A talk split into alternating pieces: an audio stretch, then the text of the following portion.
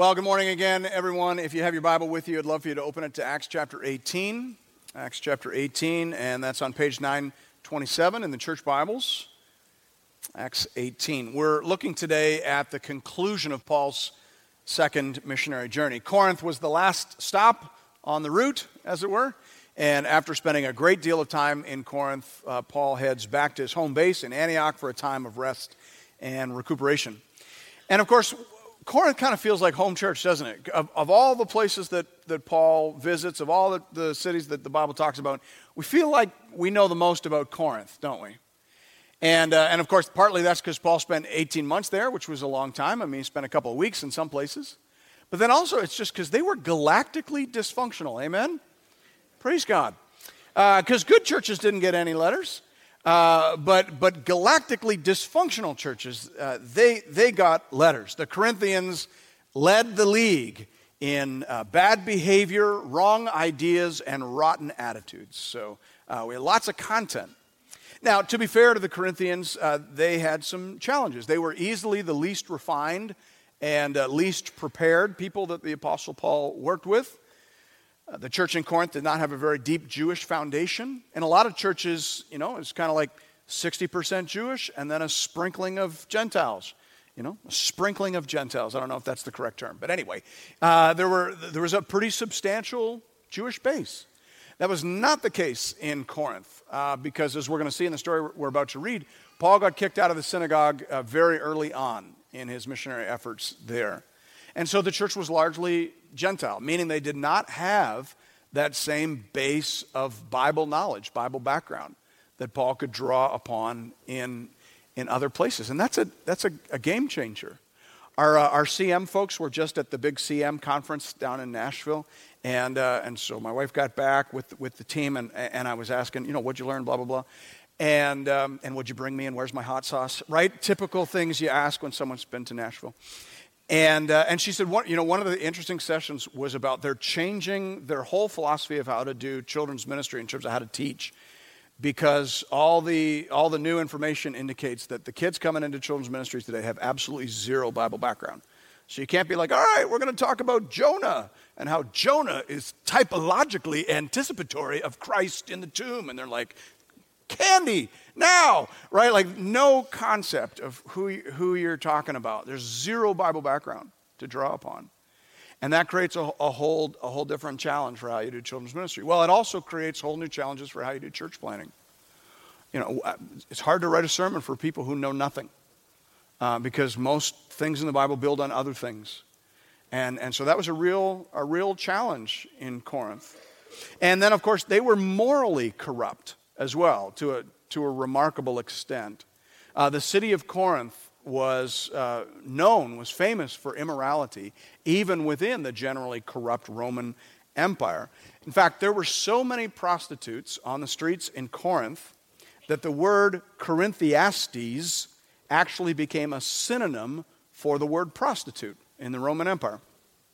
That would be like if the drug problem in Orillia got so out of control that all throughout North America it became common to refer to a drug addict as an Orilliaite. Uh, we're not, uh, you know, we might get there if, if the grace of God does not intervene, but the Corinthians were there. They were famously immoral people with fabulously little Bible background. And so, of course, we're not terribly surprised that they had some trouble getting started in their Christian faith. And so Paul spends some time with them. He really leans in, he stuck with them, and he wrote them four letters. Now, that may be a bit of a surprise to you if you're a Bible reader. You might know that we have two letters in our Bible we have 1st and 2nd Corinthians. But actually, Paul wrote four letters. And we know that because he refers to these other letters in the letters that we have. So, in the letter that is in your Bible called 1 Corinthians, Paul refers to a previous letter. So, in 1 Corinthians 5 9, he says, I wrote to you in my letter. So, one of the reasons Paul wrote 1 Corinthians, what we call 1 Corinthians, is because they had misunderstood his previous letter. So, obviously, 1 Corinthians is not actually 1 Corinthians, it's actually 2 Corinthians. And then the book we call 2 Corinthians is actually 4 Corinthians. And we know that because in 2 Corinthians chapter 2, Paul makes reference to a letter that he calls or refers to as the severe letter, a severe letter, he says, that he sent them, that was after 1 Corinthians but before 2 Corinthians. So if you add that all up, we've got four letters. So we have lots of content to draw from today as we consider his ministry in that city. We're going to read the whole summary that Luke provides uh, of Paul's 18 month stay, and then we're going to zoom in on the vision that he has from Jesus, where Jesus tells him to stay a little longer. And we're going to have a conversation about the power, role, and effect of Bible preaching and teaching in the life and ministry of the church. So, hear now the word of the Lord. After this, Paul left Athens and went to Corinth. Just quick pause there. I think I mentioned last week, Paul was in Athens for maybe two weeks. Going to be in Corinth for 18 months. After this, Paul left Athens and went to Corinth. And he found a Jew named Aquila, a native of Pontus, recently come from Italy with his wife Priscilla, because Claudius had commanded all the Jews to leave Rome. And he went to see them. And because he was of the same trade, he stayed with them and worked, for they were tent makers by trade. And he reasoned in the synagogue every Sabbath and tried to persuade Jews and Greeks. When Silas and Timothy arrived from Macedonia, Paul was occupied with the word, testifying to the Jews that the Christ was Jesus. And when they opposed and reviled him, he shook out his garments and said to them, Your blood be on your own heads. I am innocent. From now on, I'll go to the Gentiles. And he left there and went to the house of a man named Titius Justus a worshiper of God. His house was next door to the synagogue. Crispus, the ruler of the synagogue, believed in the Lord together with his entire household. And many of the Corinthians, hearing Paul, believed and were baptized. And the Lord said to Paul one night in a vision, Do not be afraid, but go on speaking, and do not be silent, for I am with you, and no one will attack you to harm you, for I have many in this city who are my people. And he stayed a year and six months teaching the word of God among them. But when Gallio was proconsul of Achaia, the Jews made a united attack on Paul and brought him before the tribunal, saying, This man is persuading people to worship God contrary to the law. But when Paul was about to open his mouth, Gallio said to the Jews, If it were a matter of wrongdoing or vicious crime, O Jews, I would have reason to accept your complaint. But since it is a matter of questions about the words and names and your own law, see to it yourselves. I refuse to be a judge of these things. And he drove them from the tribunal. And they all seized Sosthenes, the ruler of the synagogue, and beat him in front of the tribunal. But Gallio paid no attention to any of this. This is the word of the Lord. Thanks be to God. Now, as I mentioned, I want to use the vision in verses 9 to 10 as a sort of lens through which to consider the story and the Corinthian correspondence as a whole. As I mentioned, Paul got off to a very rocky start in Corinth. Uh, the Jews in that city were offended by his preaching and they kicked him out of the synagogue, which happened a lot. It didn't always happen that soon on in the process, but it happened a lot. But this time, what is interesting is that Paul starts planting a church in the house next door. And he takes the pastor, the former leader of the synagogue, with him. Can you imagine? Can you imagine, you know, like a guest preacher of some, you know, let's, let's, from our perspective, say some kind of Christian cult comes in. We mistakenly give him the pulpit one Sunday, and he leaves, and I go with him, and so does Elrond and three other elders, and we start a church in the cemetery 100 meters from here. That's exactly what's, what's going on. And so obviously the Jewish community is in uproar. Obviously the whole city is in uproar. This is a pretty big deal. And so accusations are flying, the temperature is rising, threats are being made. And, and so Paul thinks maybe it's time to go. And, and we know that he would kind of make judgment calls as to how long to stay. And typically, you know, once people are sharpening their swords and lighting their torches and warming up the pitch uh, and getting the feathers out of the pillow, right? That's when Paul decided, okay, I'm going to go to the next city, right? These people have heard, they've made their choice, off I go. But he has a vision. And Jesus comes to him and says, no, I don't want you to go. I want you to stay. I don't want you to be silent. I want you to keep preaching, for I have many in this city who are my people. Isn't that just about one of the most interesting verses in the entire Bible? What does that even mean? For I have many in this city who are my people. And of course, Paul's wondering, well, then why is everybody here trying to kill me? Right? If you've got so many people in this city, why, why did I get kicked out of the synagogue? Why is there a riot here in town?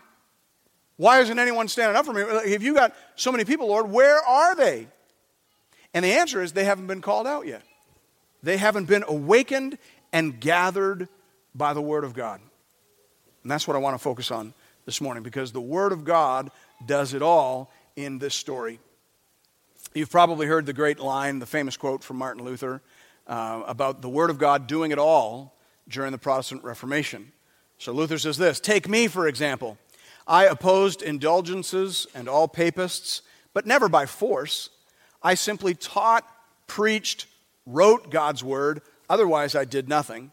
And then while I slept or drank Wittenberg beer with my friends Philip and Amsdorf, the word so greatly weakened the papacy that never a prince or emperor did such damage to it. I did nothing, the word did it all. Now, I'm not sure you want to put that on your pastoral resume, right? I preach the Bible and drink beer. That's me in a nutshell. Call me if you'd like an interview.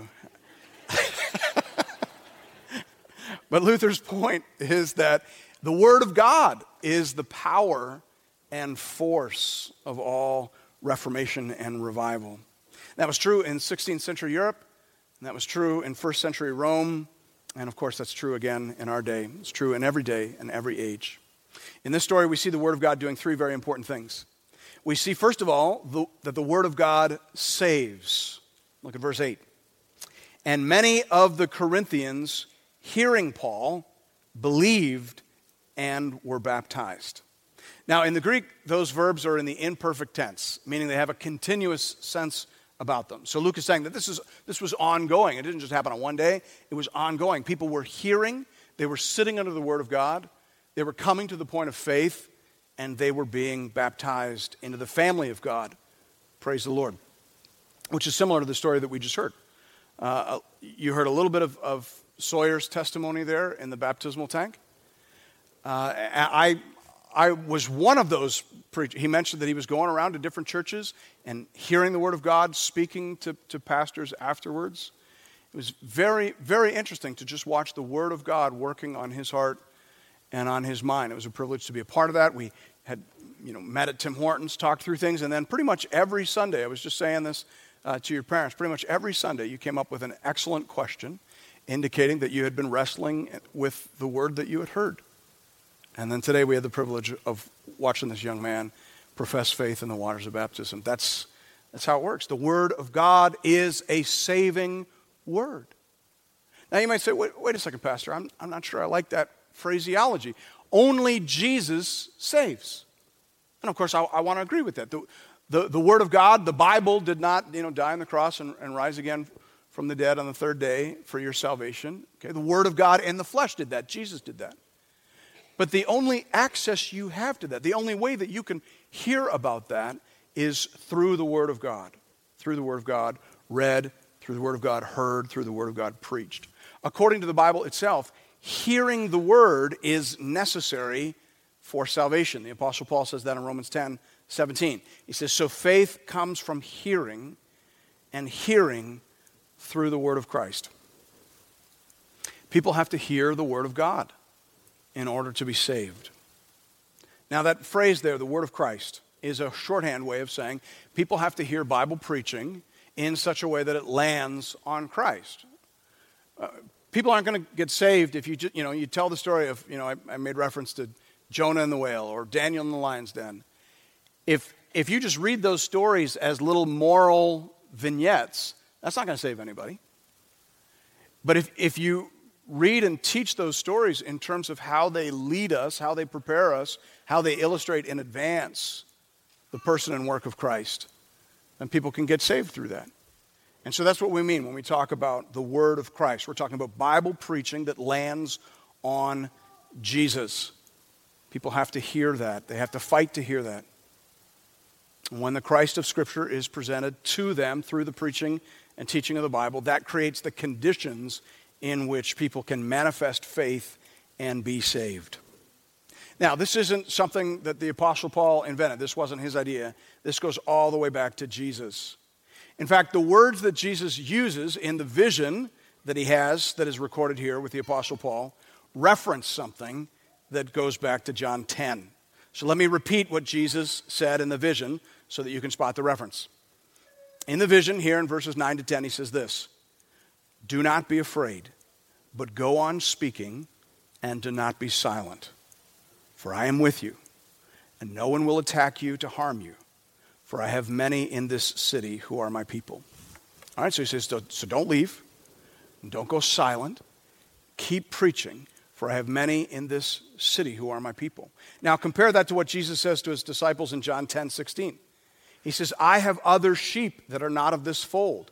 I must bring them also, and they will listen to my voice. I remember, and I'm thankful that I can't remember who said this because I wouldn't want to embarrass anybody. But I, I remember as a, as a boy of about 12 hearing somebody teaching on that passage, and they thought that, that what Jesus was saying is that there might be people on other planets uh, who, who need to be saved. And I thought, that is the most unusual take on that passage I've ever heard. Uh, bless your heart. of course, what Jesus is saying here is that the flock that he's gathering is much bigger than the Jewish people. The disciples assumed that they were being sent out to gather a remnant from within Judaism. And Jesus is saying, Yes, yes, but understand this I have others, I have many others that I'm going to call out and add to this flock as well. And, and so that's what we're seeing here. What, what Jesus is saying here is that some of these many more people that are mine are residents of Corinth, and they need to hear my voice and come out.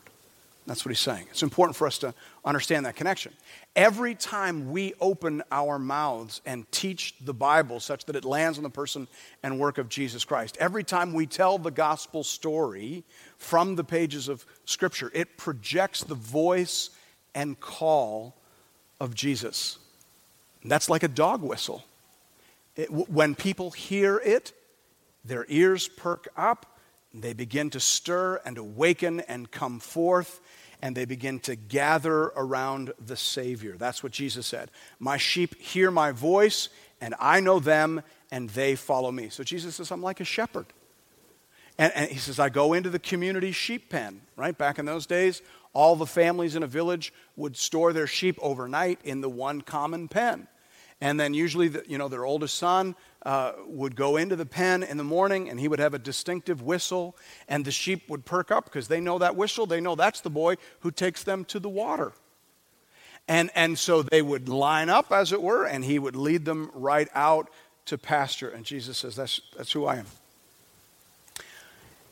My voice wakens dead people to life. My voice causes my people to perk up, to get in line, and to follow. That's, and they hear that voice inside the preached word of God. That's what preaching does. That's what Bible teaching does. That's what you reading the Bible with a friend does. It projects the voice and call of Jesus. And when that happens, all over the herd and masses of sheep, ears are going to perk up. Folks are going to stand up and get in line and begin to follow you outwards and, on, and onwards towards Jesus. And often, as we've just seen, directly through the waters of baptism. And that's why the, the reading, the preaching, the hearing of God's word is central to everything we do in church. When, when we do VBS, of course we get the bouncy tent. Of course, we get the snow cone machine. Of course, we get the craft lady and the reptile guy. And of course, we go on trips. Of course, of course, of course. But we do all that to gather 200 kids into a room so that they can sit under the Word of God. And we, of course, it's the same thing in men's ministry. It's actually even more obvious in men's ministry, right? In men's ministry, you know, you fire up the grill and you put smelly stuff on there, and the guys all, all gather around, right? And uh, we're going to have ribs ribs, and, and, then you get wings, right? And then you throw an axe at something or someone, right? It's not rocket science. But we, we do all of that to gather 100 men into a room so that we can speak the Word of God over them. With, with the hopes that as, as the Word of God washes over those people, so, some ears are going to perk up. Some hearts are going to be strangely warmed, right? Some tombs are going to open Some dead people are going to come forth and be raised to life. Praise the Lord. All right, so as wonderful as that is, though, it kind of raises a question because it sounds like Jesus already knew who these people were. He doesn't say, you know what, go ahead and keep preaching in Corinth. I feel like there might be some folks there. I feel like if you just keep preaching, maybe we'll see like more people come. No, he's like, I got people. I know who they are. They haven't popped yet. So keep preaching. That's interesting. And it's not the first time we've heard something like that in Acts. Acts 13 48 says, And when the Gentiles heard this, they began rejoicing and glorifying the word of the Lord, and as many as were appointed to eternal life believed. Do you stumble over that sentence? Every, you know, you read, well, if you're doing the RMM, you read through the book of Acts twice a year. Is it possible? It doesn't matter how many times you've read the book of Acts. Is it possible to read that verse and not stumble over it? Like, what does that mean? Again, raises the question how does one get to be appointed to eternal life? How, how does one get to be the sort of person who can hear the dog whistle, whose, whose ears can pick that up, such that you are awakened, such that you stand and follow? How, how does that work? Now, I confess freely that I don't know as much about that as I'd like to know. There's some mystery here in the Bible. Of course, we can only know for sure what the Bible tells us, and the Bible doesn't always tell us everything we want to know. I remember hearing one time, I think probably in youth group, that the Bible is not the big book of answers to questions children ask. Probably because I had more questions than was good for me or than was pleasing uh, to my teachers. What about this? What about that? What about this? Makalakalam, right? I don't even know what that means. I think it means be quiet in some other language. But the Bible is not the big book of answers to, to questions that pe- people ask. And so all we can know for sure is what the Bible tells us. Here's some of what the Bible says. The Bible says that no human being after the fall is actually inclined to listen to the word of the Lord. In Romans 1:18, Paul says that human beings in their natural fallen state suppress the truth in unrighteousness. Isn't that interesting? So the Bible says we don't hear because we don't want to hear. We, we stick our fingers in our, in our ears because we know that if we hear, then we're going to be accountable for what we've heard. And so we stick our fingers in. And we've been sticking our fingers in our ear for so long that we've actually permanently plugged that hole. And so now we can't hear. But as this story makes clear, some people are hearing. Some people do hear. And they come forth and are saved. The whistle is blown, their ears perk up, and they follow the master. So, that's the point of the story, but how did these people get there? And the answer is by the grace and mercy of God. Old Testament and New, that fact is acknowledged. David in Psalm 40 says, In sacrifice and offering you have not delighted, but you have given me an open ear. Do you hear that? So David says, David, you know, comes to the place in his spiritual life when he realizes God doesn't need my money or my stuff. He's not up in heaven hungry going, Where's my sheep? Right? I mean, it's two o'clock, it's way past lunch. Where, where's my sheep? And David says, I figured out that that's not what you want from me. What you want from me is a listening ear. So you gave it to me. Isn't that interesting? God gives that which he wants to receive. Isn't that interesting? God makes that which he delights in. So David says, I figured out what you want. You want me to be the sort of person who will hear your word and respond appropriately. And so you made me that type of person. You gave me an open ear. Isn't that interesting? That's grace. It's the exact same thing in the New Testament. Think of Peter. When, when Peter makes this big declaration in Matthew 16, being the first of the disciples to figure out that Jesus was the Christ, the Lord said to him, Blessed are you, Simon Bar Jonah, for flesh and blood has not revealed this to you, but my Father who is in heaven. Do you hear that? Blessed are you, Peter, not smartest one of the disciples are you. Blessed are you. To be blessed is to have been given. Blessed are you, Peter, for flesh and blood has not revealed this to you, but my Father in heaven. Jesus says to Peter, the, the, the fact that you've heard the dog whistle, the fact that you've stood up and begun to stir, the fact that you're following me, all of that indicates that you have received grace. God's given you an open ear. So, Old Testament and New Testament, grace comes first. Now, I know that for whatever reason, some evangelicals don't like that. Uh, and I, am not saying you have to buy into an entire system. I'm not saying that. But I'm saying I'm not sure how you read the Bible, Old Testament or New, and come to the conclusion that Christianity is just kind of like a, a, a, complicated test that only really smart and attentive Bible readers can figure out. And, and, and so the fact that you get it as opposed to the person next to you, it just indicates you're smarter and better and more wonderful. And if that were the case, we should all really be worshiping you. Hard to know how you can read the Bible and not come to the conclusion that the fact that I'm here today, the fact that I'm buying this, the fact that I'm hearing this and not getting resentful means that God went first. He, he did something in my heart. He softened my heart. He opened my eyes. He dug ears for me. His grace goes first. That's why the Apostle Paul is always saying, Wherefore is boasting? What, what are you going to boast about? Are you smarter than anybody? Did you work harder at this than anybody? Do you not know that God went first? So if you want to boast, if you want to tell a story, tell a story about Him. Tell a story about how He got you to this place, right? Grace comes first. According to the Bible, God has to go through the sheepfold first before the shepherd boy gets there with his whistle. God's got to go through. You know, remember in the Old Testament, the angel of death, like, kind of goes through the, the, the, the, population there and looks for the blood over the door. And you, you kind of have this vision of that, that happening. It's kind of like, kind of like that in reverse. As a presence of grace. God, God goes through the sheepfold, and He's got to go first. He's got to do some stuff. He's got to open some ears. He's got to pull out some clogs. He's got to dig, dig some holes.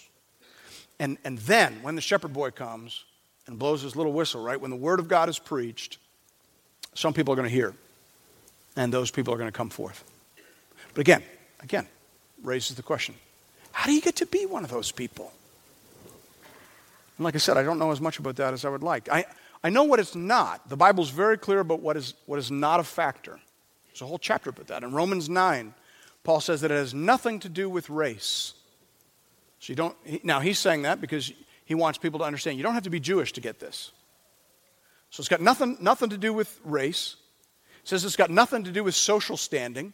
You don't have to be rich. You don't have to be the firstborn. You don't have to be a fancy person. It's got nothing to do with race, nothing to do with social standing, nothing to do with righteousness, or sorry, with um, wealth, and then it's got nothing to do with righteousness, he says, because he says, remember, remember, uh, when God was choosing be- between uh, Jacob and Esau, he chose them before they'd done anything, chose them in the womb. So it's got nothing to do with that either. It's none of those things. So Paul tells us what it isn't, but then he doesn't tell us what it is. He just says that there is no injustice on God's part, for he says to Moses, I will have mercy on whom I have mercy, and I will have compassion on whom I have compassion. So then, it depends not on human will or exertion, but on God who has mercy. So we can't know. We don't know. We just know that it begins with the mercy and compassion of God. But we also know that human beings are responsible for how they hear. After all, you are the person who has been sticking his fingers or her fingers into her ear for so long that you ruptured your eardrums. That's on you. Human beings are morally responsible, the Bible says. But they need help and mercy from God in order to hear. Those, those things are clearly taught in the Bible. And so, what that says to me is that if you're here today and you've never heard the voice and call of Jesus, but you would like to, then you ought to pray for God to have mercy on your soul and for Him to do a miracle in your ear. I think we got these big truths, right? Like the Bible says, you are responsible. The Bible doesn't say that you can't hear, it says that you won't hear because of your own unrighteousness. You don't want to hear because then you'd be responsible. So the Bible says you're responsible for not wanting to hear. And then the Bible over here says you need help from God to hear. And you're like, how does that go together? It's never explained exactly how it goes together. But the correct response to those realities, I think, is pretty clear. It's a call for humility and prayer, isn't it? Oh God, I want to, but I can't. Will you help me?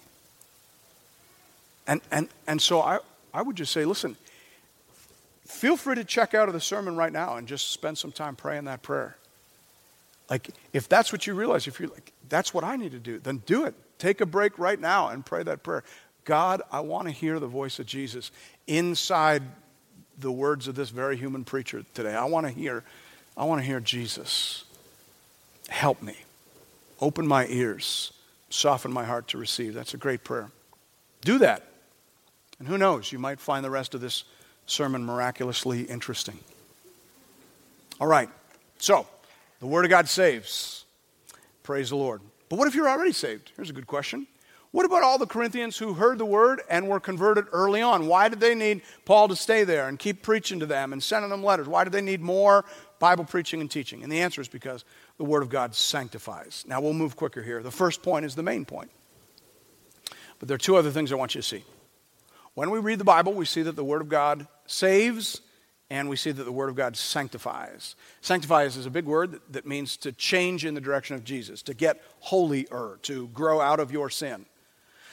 Now, of course, this idea too that the Word of God sanctifies goes back to Jesus. Jesus, in his prayer for all those in the future who would believe in him. By the way, did you know that there's a prayer in the Bible for you, about you? Jesus in John 17, it's, it's sometimes given the heading uh, Jesus' high priestly prayer. Jesus takes a minute to pray for all those in the future who will believe in him. So that's pretty cool. John 17, Jesus is praying for you. And he says something very interesting. He says to the Father, Sanctify them, so he's talking about you, sanctify these future believers in the truth. Your word is truth.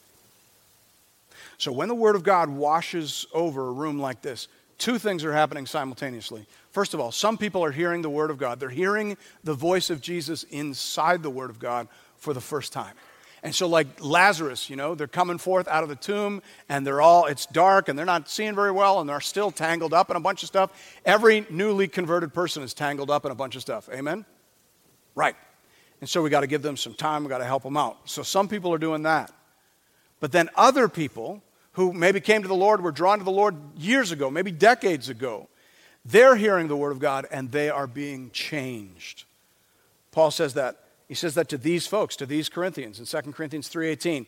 He says, "And we all with unveiled faces, beholding the glory of the Lord, are being transformed into the same image from one degree of glory to another, for this comes from the Lord who is the Spirit." I think you know that's one of my favorite passages. Uh, it's an incredible passage, and it's one worth studying.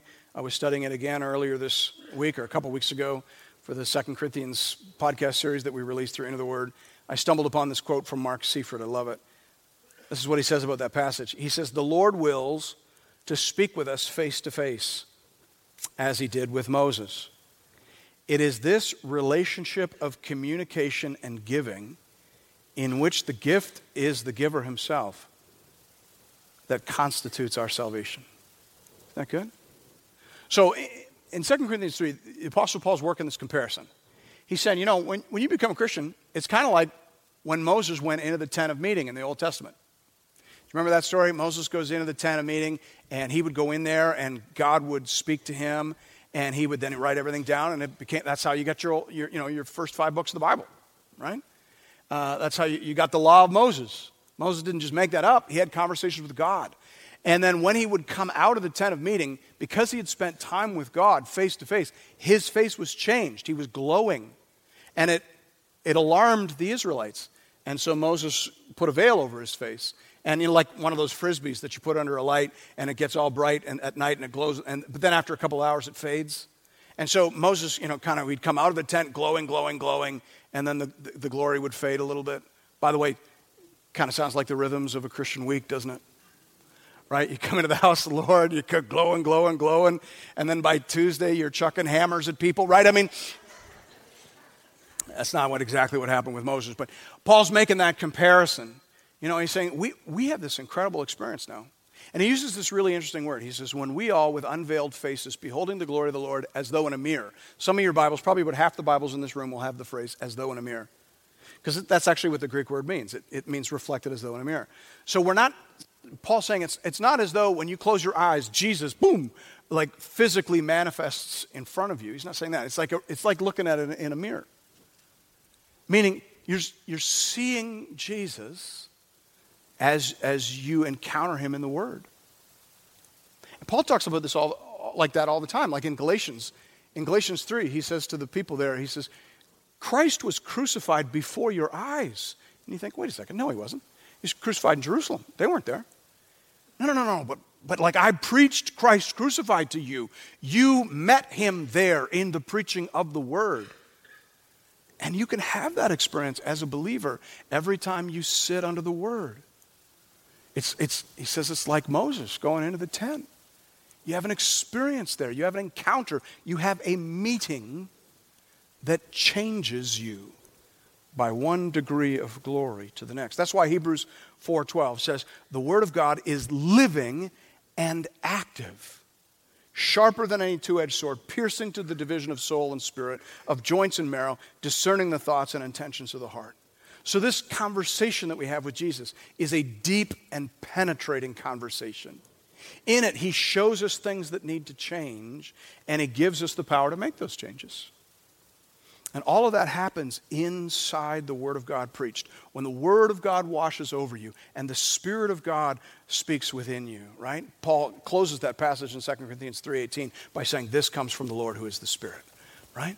So you have this meeting facilitated by the Spirit where you encounter Jesus and you're changed. Do you know that dynamic? And I'll tell you, because I believe in this dynamic, I'll tell you two things about me that come out of this passage. Like I said before, you know this is, you know, I don't know if I believe in life verses, but whatever. This, this verse comes pretty close to being whatever a life verse is. It has shaped my approach to ministry. Here are two things I believe. Number one, I believe that if my sermon has lots of Bible verses in it, there's no way that it can stink. Now, you might disagree. You might say, Pastor, I have evidence to the contrary. No, but actually, I, you might not have found it funny. You might not have found it engaging. You might not have found it relevant. But if there is Bible in it and you're a believer, then something happened. So I, I believe that, number one. So that's why I make sure all my sermons have Bible stuff. Because I, got, I have no funny stories that are guaranteed to change your life. I have no stories about my mom that are guaranteed to change your life. I have a couple stories that probably will change your life. But no stories that, that will for sure change your life but the scriptures will if you're, if you're a real believer. So that's one thing. And then the other thing I don't worry about, I am not concerned whether or not you can repeat and regurgitate my sermon outline in the car on the way home.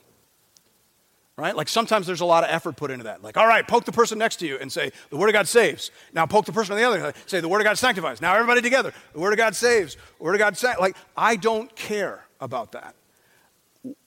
All I know is that if, if I preach the Word of God over you and you're truly saved and you've got the Spirit of God working inside of you, then that facilitates a potential encounter with the person and voice of Jesus.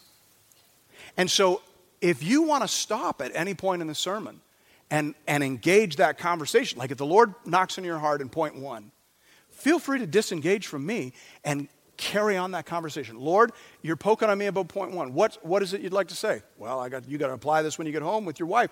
Okay, let's unpack. Feel free. You can jump back in at point four. And you say, well, why don't you just stop preaching then at point one? Well, because the, the Holy Spirit was knocking on the person next to his door during part, you know, point three. I believe that. That's what matters. What matters is facilitating an encounter with the person and word of Jesus, not whether you can regurgitate all the points. What matters is did you meet Jesus? Did you have an appointment today with Jesus in the preaching and hearing of the word? If you did, then you will be changed by one degree of glory to the next. Thanks be to God. Now I want you to see one more. The Word of God saves us, the Word of God sanctifies us. Now you're trying hard not to remember that because I just told you that's not the point. Here's your third point the Word of God separates us. That's part of the story too. Look at verses 5 to 6. Paul was occupied with the Word testifying to the Jews that the Christ was Jesus.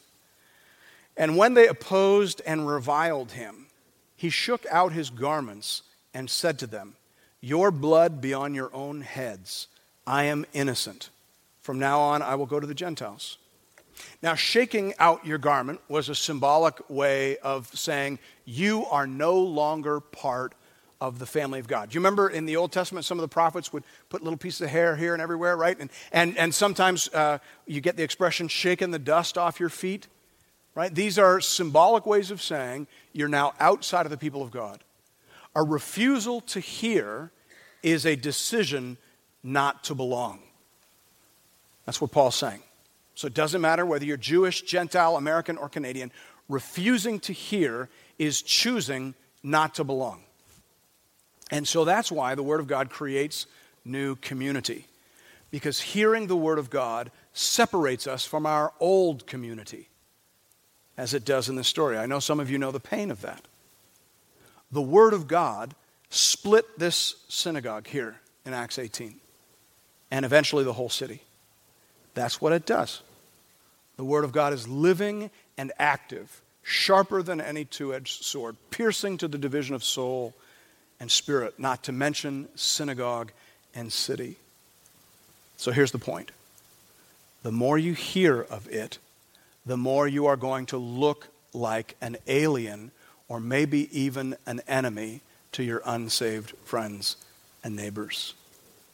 And therefore, the more you're going to need the friendship and support of the people sitting right here next to you in this place.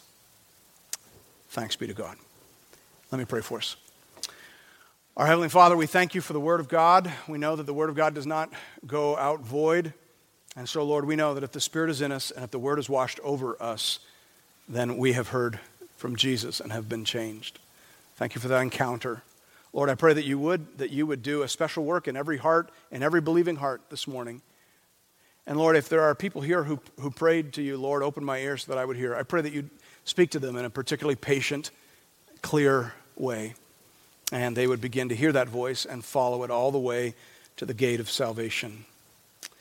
Lord, for us as a church, as we sit under this truth that the Word of God separates us from our old community, I pray that we would make of this place a new community, that it would be multi generational, that it would be welcoming to all those who are in Christ, that it would have an open door to those who are finding their way and struggling their way, and that you would protect us from all those forces that would undermine and corrode uh, our community and rob it of its vitality and power.